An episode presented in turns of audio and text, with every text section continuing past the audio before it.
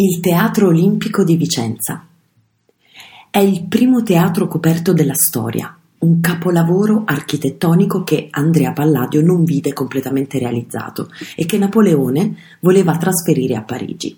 L'insano progetto napoleonico non fu portato a termine per la fragilità delle numerose statue, ma l'imperatore francese volle sincerarsi di persona di non essere stato tratto in inganno, perciò con una sciabolata distrusse il piede di una di esse.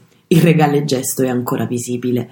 Il Teatro Olimpico è il trionfo della prospettiva, studiata e realizzata da Vincenzo Scamozzi ed è ottenuta grazie ad una costruzione geometrica che, imponendo studiate deformazioni agli elementi plastici della scena, permette di simulare illusoriamente profondità maggiori rispetto a quelle veramente disponibili lungo il piano del palco. Qui ne sono state costruite ben sette per rappresentare la Tebe dell'Edipo Re, è una costruzione ovviamente illusoria visto che gli attori non le percorrevano.